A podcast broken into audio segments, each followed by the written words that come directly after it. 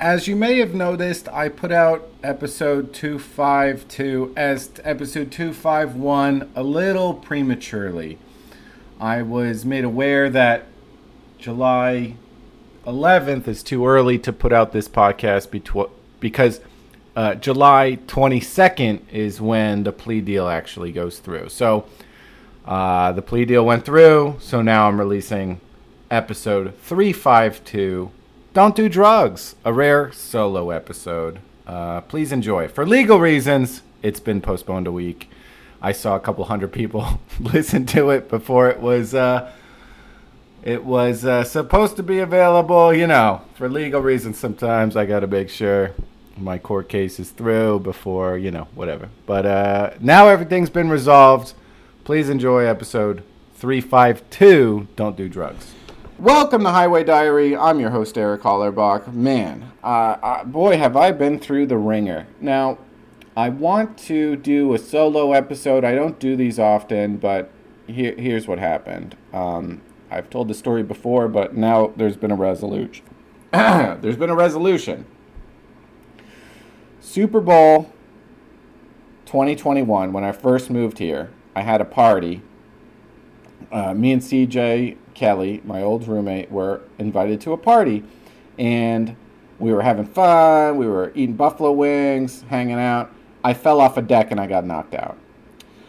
I was living with CJ on this lease for a year, um, and he started doing heroin. And you know, I didn't really mind because he was sleepy all the time.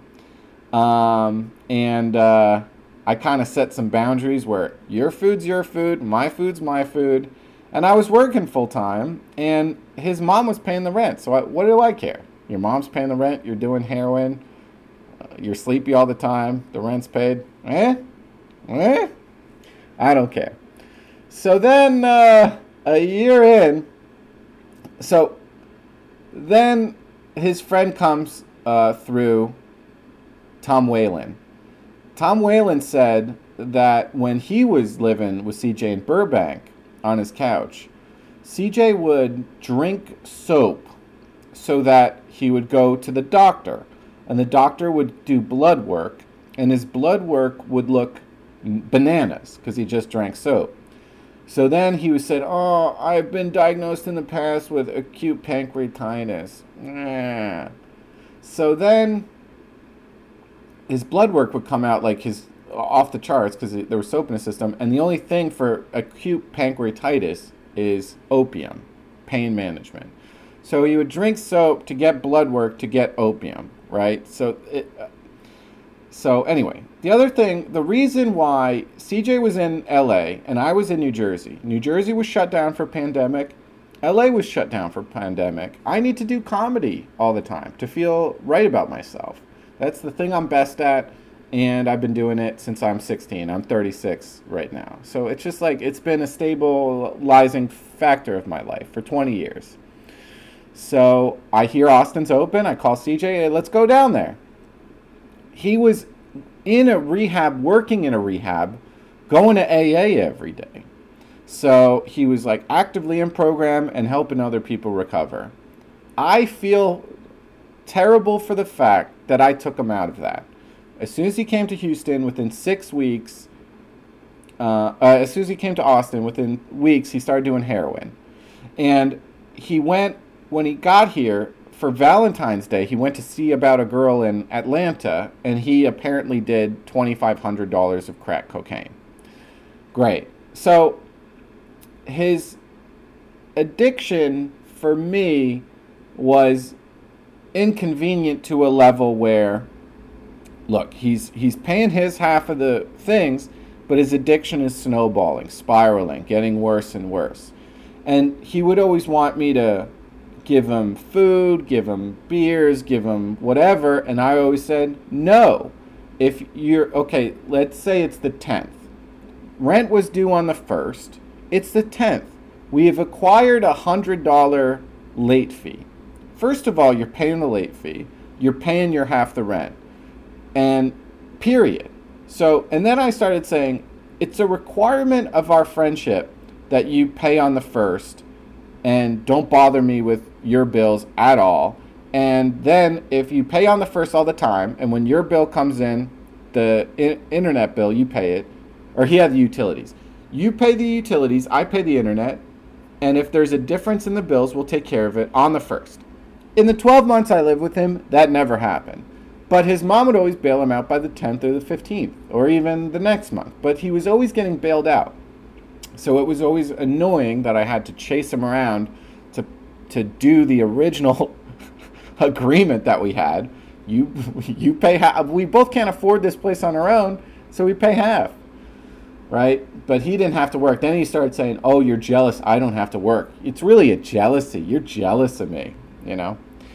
So then I would work. I'd come home. I have a six pack or whatever. The fact that I didn't, sh- I would drink three in my room, save three, and then he would be like, "Oh, you're an alcoholic." He would say I was an alcoholic because I wouldn't share with him. Why wouldn't I share with him? Because he was never paying his bills on time, right? So his his um, currency was victimhood. He would always go to his mom. Oh, well, I worked at Hat Creek Burger Company, but the manager was gunning for me the whole time. The manager, meanwhile, he's a heroin addict. Then he worked at Chili's for five and a half days. Oh, the manager was gunning for me. The manager was gunning for me. Boo hoo hoo. And he would try, and I was working full time. You think I, I cared about his victim story? He would be like, I'm a victim. Oh, I can't. Uh. So then his mom was getting sick of him. So at the end, she he got out of rehab for the second. So he went to rehab in November. He went again and he detoxed. He got out. He immediately started using again. That that's when I cleaned his room out and I found a, a shoebox full of expired needles. I put all those away. He comes back from rehab. So then he goes in again January 30th, and it was very hard to get him in the car a person called Lisa Matt uh, found him in AA, wandering in, strung out like all hell, and she basically arranged for him to get a bed, got him in the car, drove him there. The whole time, boo hoo, they're not treating me right, boo hoo. Um, I want to go home. You can't keep me here. Legally, you can't keep me here because he used to work in the rehab system. I want to go home. I want to go home to Florida. So he comes out. He then he starts doing meth. So I would come home. He would pierce the blinds, go, "That's a cop. That's a cop. That's a cop." You know. Again, I I was then that's when I told his mom, "Get him a plane ticket. He can't stay here on meth." And she's like, "You know what she said?" She goes, "That's roommate drama between you and CJ. I don't want to hear about roommate drama." Anyway, can you help him out with meals and cigarettes? And I text her back, "You want me to buy him meals and cigarettes?" Uh, when you haven't paid the last month rent, pay the last month rent. Give me $100 for meal and cigarettes. I'll take care of it. And a plane ticket. And I'll drive him to the airport and put him on the plane. Oh, well, I'm handling it. I'm doing the best I can. I'm a victim. So then finally, he gets me arrested. CJ calls the cops on me because a guy comes over the house and he's about to give CJ a ride. I go, What are you going to do? He goes, Oh, we're going on a beer run. I go, What do you do for a living? He's like, Oh, I'm a special ed teacher. I go, That's when I lost my mind. So then CJ is standing at the door with a fresh pack of cigarettes that his mom bought him, hadn't paid the rent, and I locked him out the door. I closed the door, I locked it up, I locked him out, and I go, Listen, dude, if he says we're going point A to point B to the HEB grocery store, fine if he goes, oh, you know, by the way, I want to meet Stinky Pete in the alleyway, or I need my phone to charge, so let's go on this thing that you didn't agree with. If he springs anything on you that he didn't originally, do not do it. Do not do this. You're going to go on a meth ride, and you could get carjacked by piece of garbage drug dealers. I open the door. He goes, you put your hands on me. I call the cops. I go, what? Call the cops. You're about to do a meth deal, you fuck, and you're about to drag this special needs teacher in with you. Call the fucking cops. This is what I want to say about the state. I think it is good that anyone can call the cops. It doesn't matter how lowly you are. Look, if you are strung out on drugs, you can get punched in the face and assaulted. That's true. So anyone, no matter how lowly their means, should be able to call the cops. I'm also not in favor of a social credit score where, you know, in China, they facial recognize everybody and they have a they grade you as a person from 1 to a 100. So like if you're uh, you know, uh, in the royal family you're a 100. If you're a drug user, you're a 2. And so if a drug user calls the cops, it doesn't have the most leverage. I, I do think that that should be universal. But at the same time, when a drug user, non working loser, calls the cops on a struggling, poor, but working class person, um, and then the working class person tells the cops he's trying to do a drug deal, I stopped him, it should be considered. Now, this got put into the court system. And the court system te- in Texas is so slow. So this happened Super Bowl. The reason why I'm finally going on air about this uh, in full was because the court case just happened July 11th. So Super Bowl, which was February 12th, 2022, this finally got resolved July 11th, where I had to take a plea deal to disorderly conduct. So for dis- for 90 days, I'm going to be on my record with disorderly conduct, and then after 90 days, it'll be dismissed. Meanwhile, they finally got CJ on a plane. Uh, the neighbors drove him there, and he had done a Vicodin. Because why not do a Vicodin before you get on a plane? So he's he he at first gets, and then he calls him wah wah wah wah wah wah. They had to park, pay for parking, walk in because CJ was standing asleep, so drunk on Vicodin that he couldn't board the plane. So they had to hold his hand, put his credit card in the machine, verify his identity, print the boarding pass. So this guy had the energy to call the cops and say that he was bullied by me for locking him outside our apartment for 90 seconds to warn him about uh, to, to warn the guy who was giving give him a ride that it was a meth ride. I uh, want to go into this because several times I had come home and there's two bolts on the door. So imagine I work all day, I come home, maybe I do an open mic on my way home or a little showcase on my way home. I come home, I put my key in, I turn the knob, and I try to open the door, but there's a deadbolt. So there's a deadbolt that neither of us have a key uh, to. So you can only get it if you're inside. And I would always tell CJ, never, never bolt the deadbolt unless you have visual confirmation that we're both in the apartment. It is unacceptable that you lock me out when I'm the one who pays on the first every month. You've never done that. How fucking dare you deadbolt me out the door? This happened two dozen times where I would come home after working, open the lock with my key, and then the deadbolt would be on. So I'd have to walk around the apartment, knock on his window, and what was he doing? Meth, obviously. So he had deadbolt on his own door, his bedroom door, one deadbolt. So he's deadbolted the front door, deadbolted his door, and he's doing meth in his in his room. Here's the other thing I know. That was I know this sounds like a petty thing to even bring up, but it's I bought some poo-pourri spray because sometimes I make a poo-poo and it smells bad. So I got for four dollars poo-pourri spray for the bathroom to make a poo-poo and then spray. He stole this and then it was in his room. And then I said, That's for the bathroom. That's not yours. I bought it. You didn't. Put it back in the thing. The next day I come home to make a poo poo. No poo spray. Where is it? In his room. I go, That's not yours. You didn't buy it. It's not for your room. So he would smoke meth, cover the meth spell with the poo-pourri, and he goes, Let me pay for half of it. I go, It's $4. If you give me two for it, I'll never see it again. Keep it in the bathroom, period.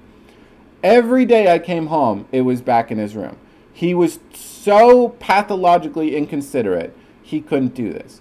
Now you could say he's sick. Now he's I believe he's choosing to be a victim because that's his currency with his family. I'm a victim. And he comes from a wealthy family like Hunter Biden. I'm a victim, I don't have to work, you're jealous of me, crack, crack, crack.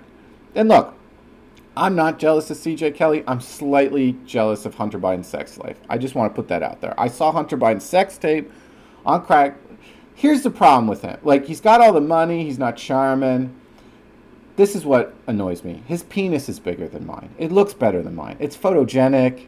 He's got good cinematography on Hunter Biden sex tapes. You know what I mean? Of course, yeah. No, I, what role do you think that played? I think that it is impossible for me to be on any of the boards that I just mentioned without saying that I'm the son of the Vice President of the United States. Son of Joe Biden, and boy, it's tough. I put the crack in the pipe and smoke it up. I like every day I'm tweaking, laptop leaking. Pictures of me on a cocaine bender. Quid Pro Joe got me working in the Ukraine gas company directing. The only thing I know about gas, got 50k a month in my pocket. For the director's charisma, I'm smashing my dead brother's widow, impregnate a stripper. But nothing is better than crack cocaine when you're rich and famous in the Ukraine. Cocaine in the Ukraine. Cocaine in Ukraine. Cocaine in the Ukraine. Cocaine straight to the brain. Cocaine in the Ukraine. Cocaine in the Ukraine. Cocaine in the Ukraine. So it's like he's got a he's got a nice piece on him. You know what I mean? He he doesn't even chat to women. Like he's not charming. You know what I mean? CJ, I'm not jealous of because he smoked crack to where he's retarded, and he can't even talk to women, and he doesn't like have like hooker money. He you know his his parents have figured out what was going on, and they only pay for college and rehab, and they've been paying a lot more for rehab lately. I can promise you that. And he used to live in Burbank for eighteen hundred a month.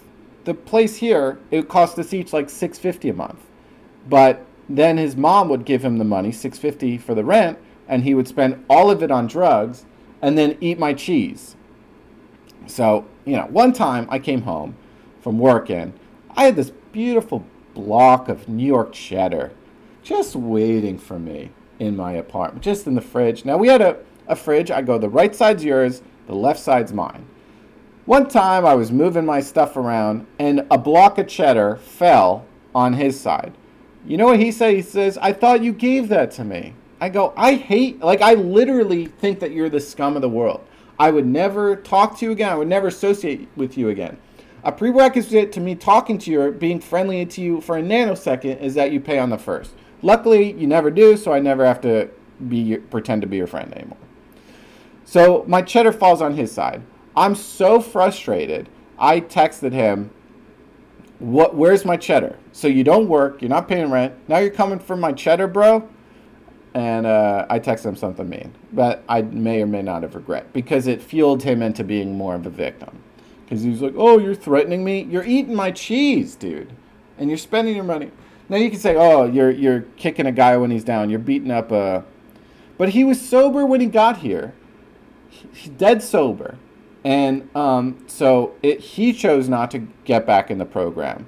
His uh, his AA sponsor came from LA to check up on him. That was the most he ever used. He was too dope sick to like entertain his guests. So he would put his he would put a video on for his guests and go in his room and, sm- and do heroin. And that's when I really found out that it was the needle use was going on when Camden came through, Camden Pace. So then he starts going, let me tell you what Camden Pace was up to. By the way, Camden Pace is a great guy, and now he's my friend. But he starts divulging, CJ starts divulging all of his darkest secrets that Camden said in AA. This was my rock bottom, X, Y, and Z. This was my rock bottom, X, Y, and Z. I go, CJ, I don't think I should be hearing this stuff.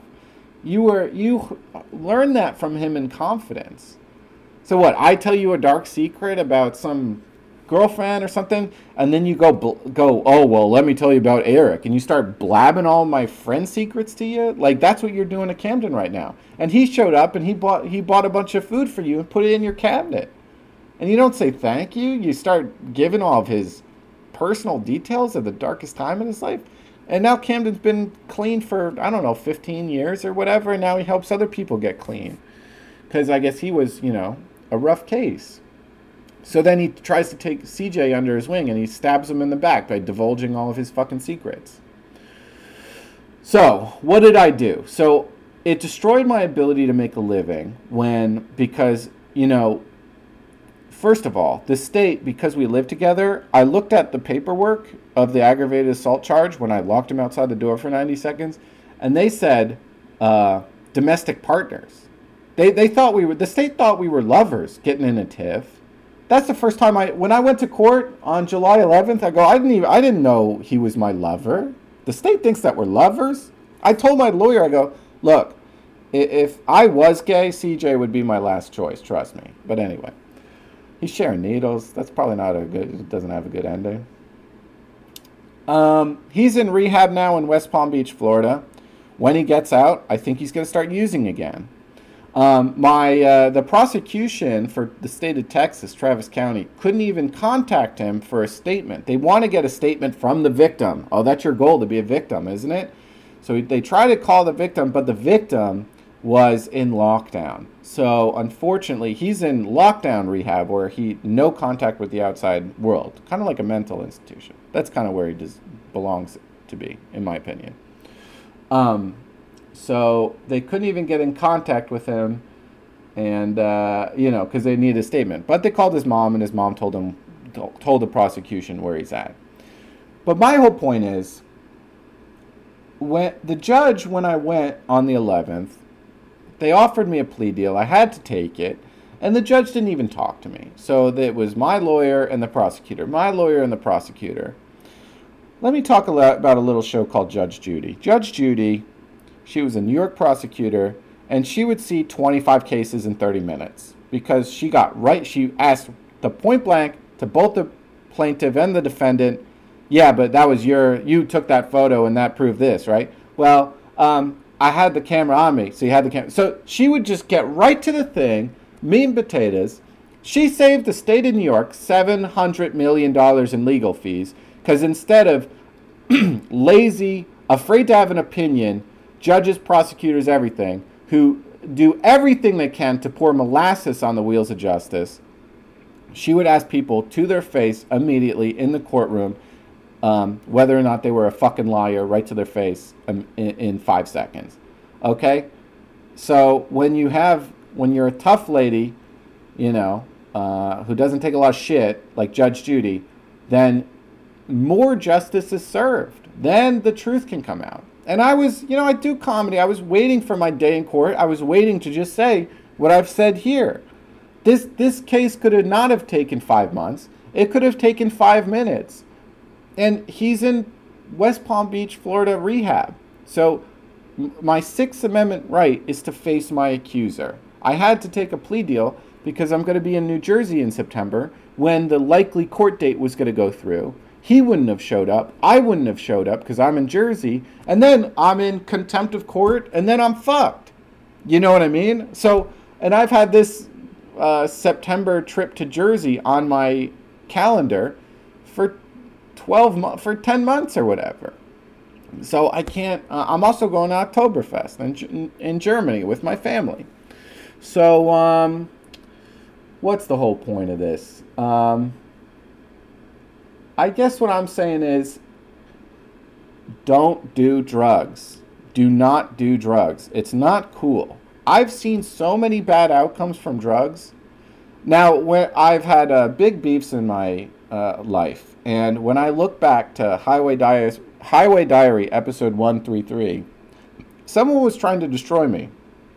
Why? Because they're a jealous cokehead loser, Andrew Polk. And I'll say this to your face jealous cokehead loser. When I started doing really good in the New Orleans comedy scene, and I didn't kiss his ring or go through his psychotic narcissist, malignant narcissist filter when he's doing coke all the time, um, he started making parody posters of me. He started spreading rumors about me. He couldn't compete with me on stage. He was unbelievably terrified to talk to me for five minutes where I would say, hey, let's be friends. Let's team up. I'll do your show. You do my show. I w- we were both running shows. We could have been a community.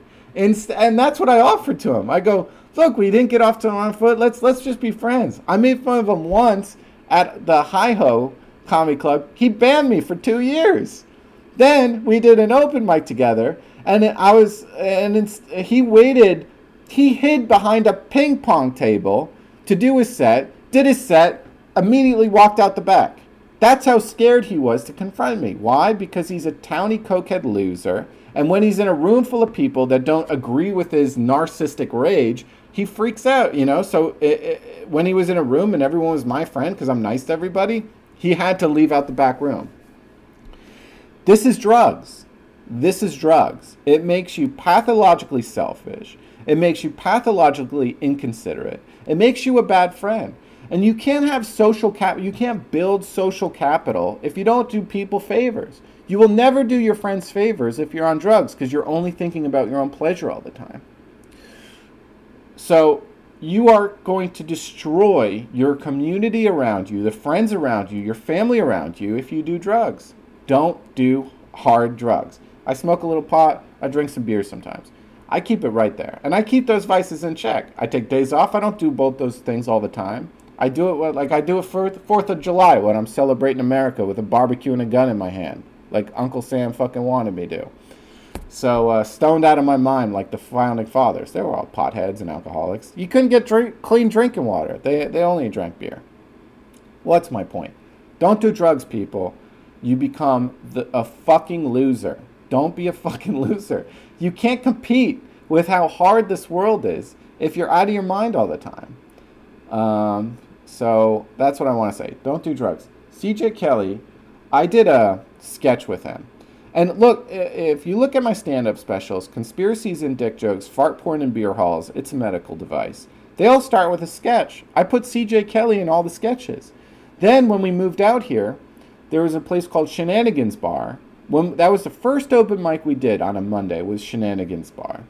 And we saw this quarter gambling machine. And we immediately popped into our characters. Been, been, well, look, you bought a bar? And this is a free money machine. Just money pours out of this customer facing free money machine. And so then I screen wrote a sketch.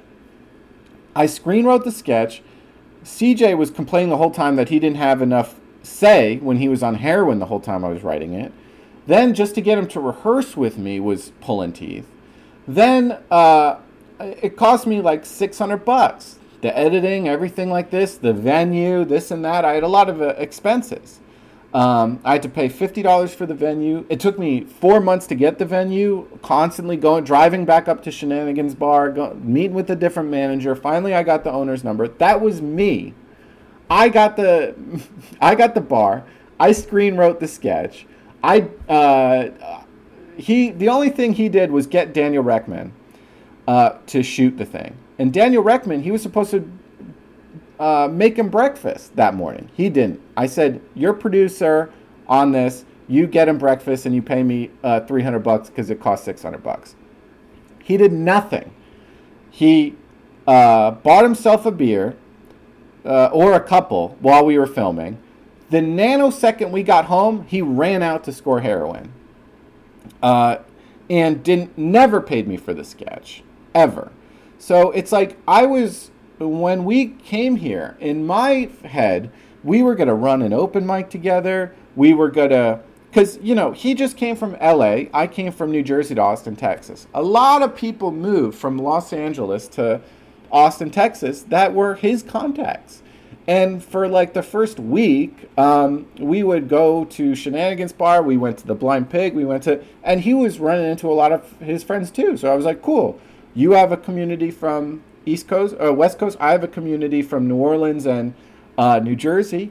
So when people come through, we can help each other, and when you know you build social capital.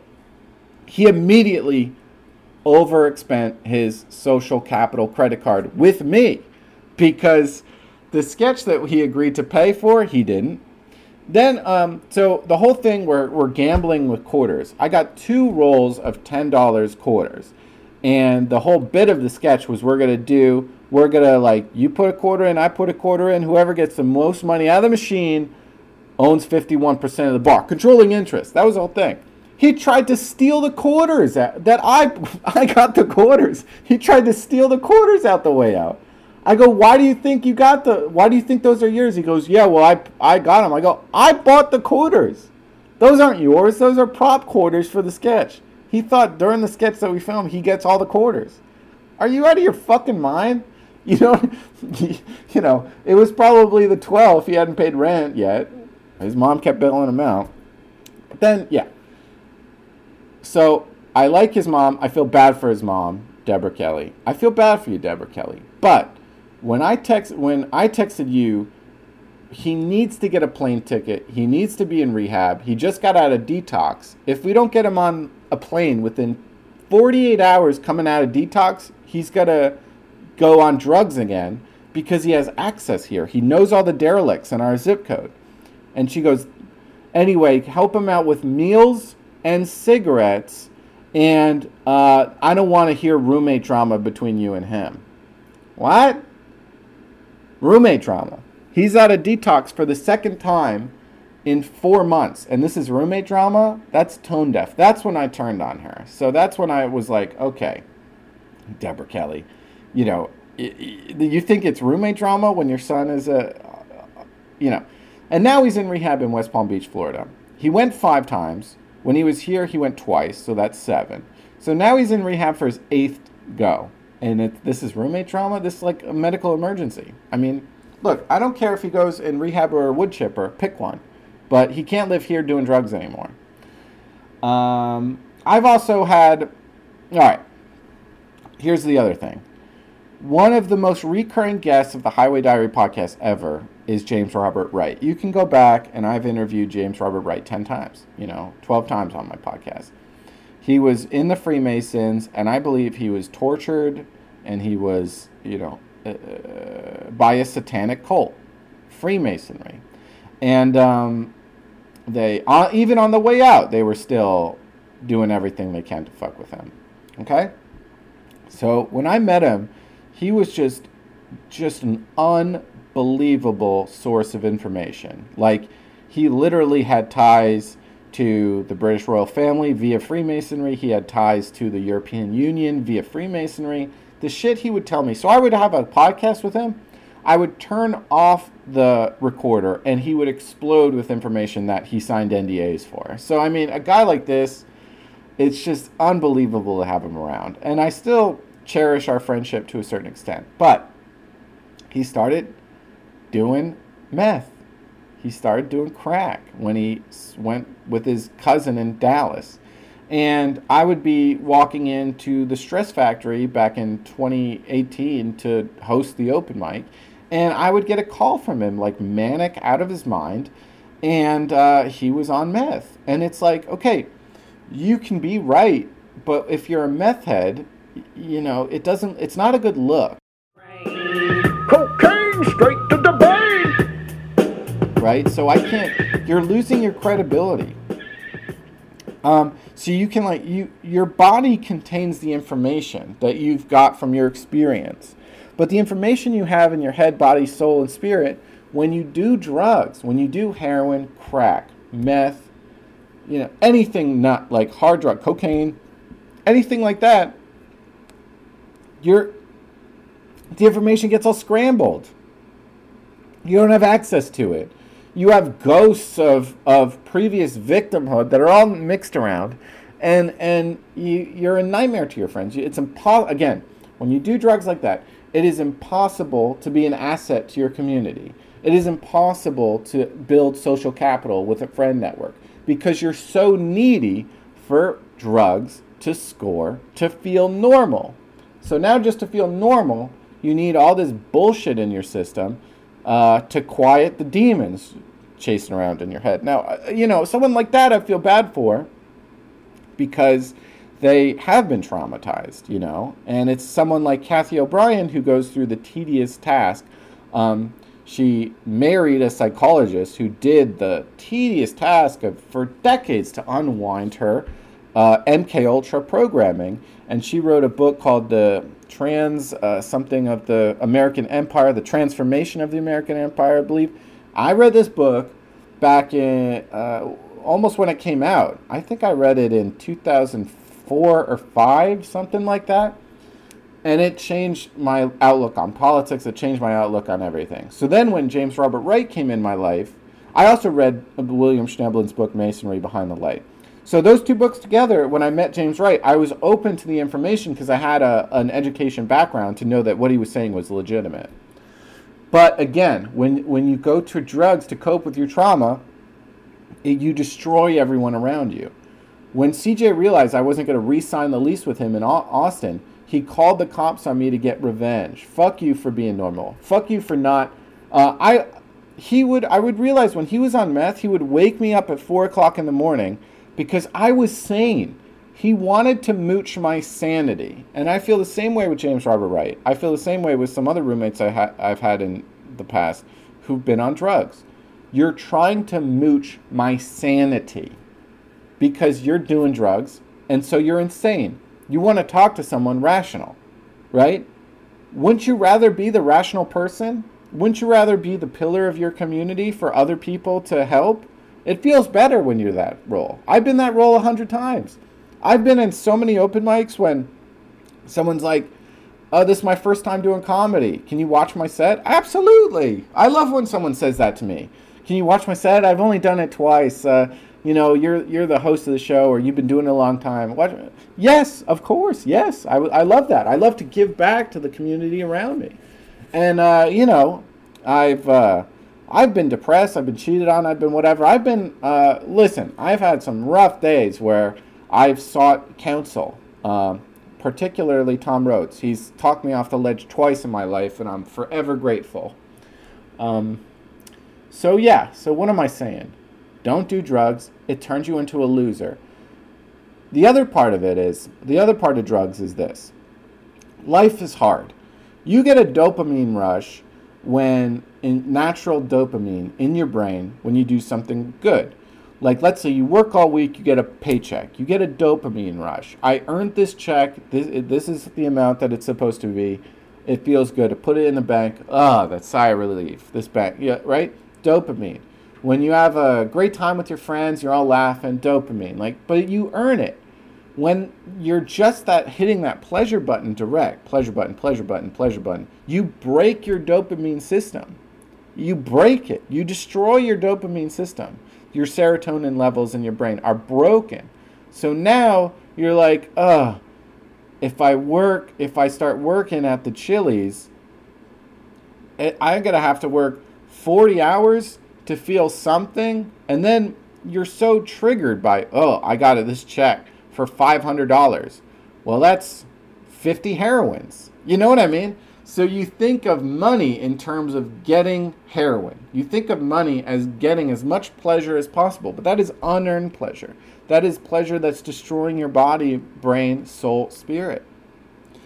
Um, anyway, don't do drugs you destroy your friendships. For I like I I would never alter my stand-up specials. CJ performed really well in them. He even performed well in the uh, sketch that we did, the Been a Been a Coin sketch. That's on my website. If you go to erichollerbach.com, click the stand-up specials. He performed well, but he was definitely an addict when we filmed it, right? But I would never change it. But personally, in I will never communicate with him in any way. If he wants to apologize, no. You sent me to jail because I got between you and drugs. I and then that destroyed my life for 5 months when I really did nothing wrong. In my soul spirit, I would not I can look myself in the mirror and say that night I didn't do anything wrong. I tried to save a special needs teacher from an unbearably dangerous situation. He was going to drive CJ to get meth, and he could have got carjacked. And then the retards in his class aren't finger painting the next Monday morning. He finger paints with retards from 8 to 4 every fucking day when CJ wasn't working, wasn't contributing shit except giving his mom victim stories to extract wealth from her. That's what he did his whole fucking time he was here. He worked maybe seven, eight days in a year when I was working six days a week, he calls the cops on me. Again, I do think that it's advantageous for anyone, no matter how low they are, to call the cops and have the cops uh, not judge them based on their education level, background, anything. But at the same time, to have that policy, you need lawyers, judges, judges that go next case. Put them in front of the stand and question them. Put them in front of the stand. Not don't push it down for five fucking months, that's unbearably inefficient and garbage. It's garbage. So it's unacceptable. So, but am I mad at that? No, the, the system is, yeah, I am mad at that. The system is what the system is. But um, also, CJ told me that he was going to drop the charges. He was too strung out to wait five minutes on a phone call to do it.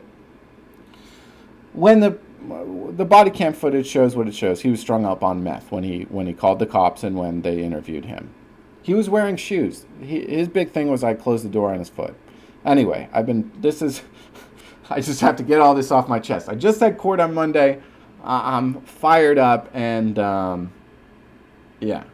Yeah, and people might look back and go, "Oh, you're shitting on someone who's suffering." Yeah, well, when you're suffering pushes out to the only stabilizing factor, he would wake me up at four in the morning to hear a voice that was stable, like a stable person. So, you're gonna when that guy is sick of your bullshit, you're gonna call the cops on him.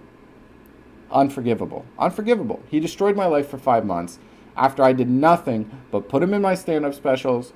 I. Uh, you know, fucking put him in a sketch that he didn't pay for. He tried to steal the prop quarters out of. That's CJ Kelly. If you're out there, never trust this person ever again um, and give him the lowliest possible job. And if he doesn't do it, kick him on the street. This has been Highway Diary, episode 350, I believe. Uh, 351. Bye, everybody.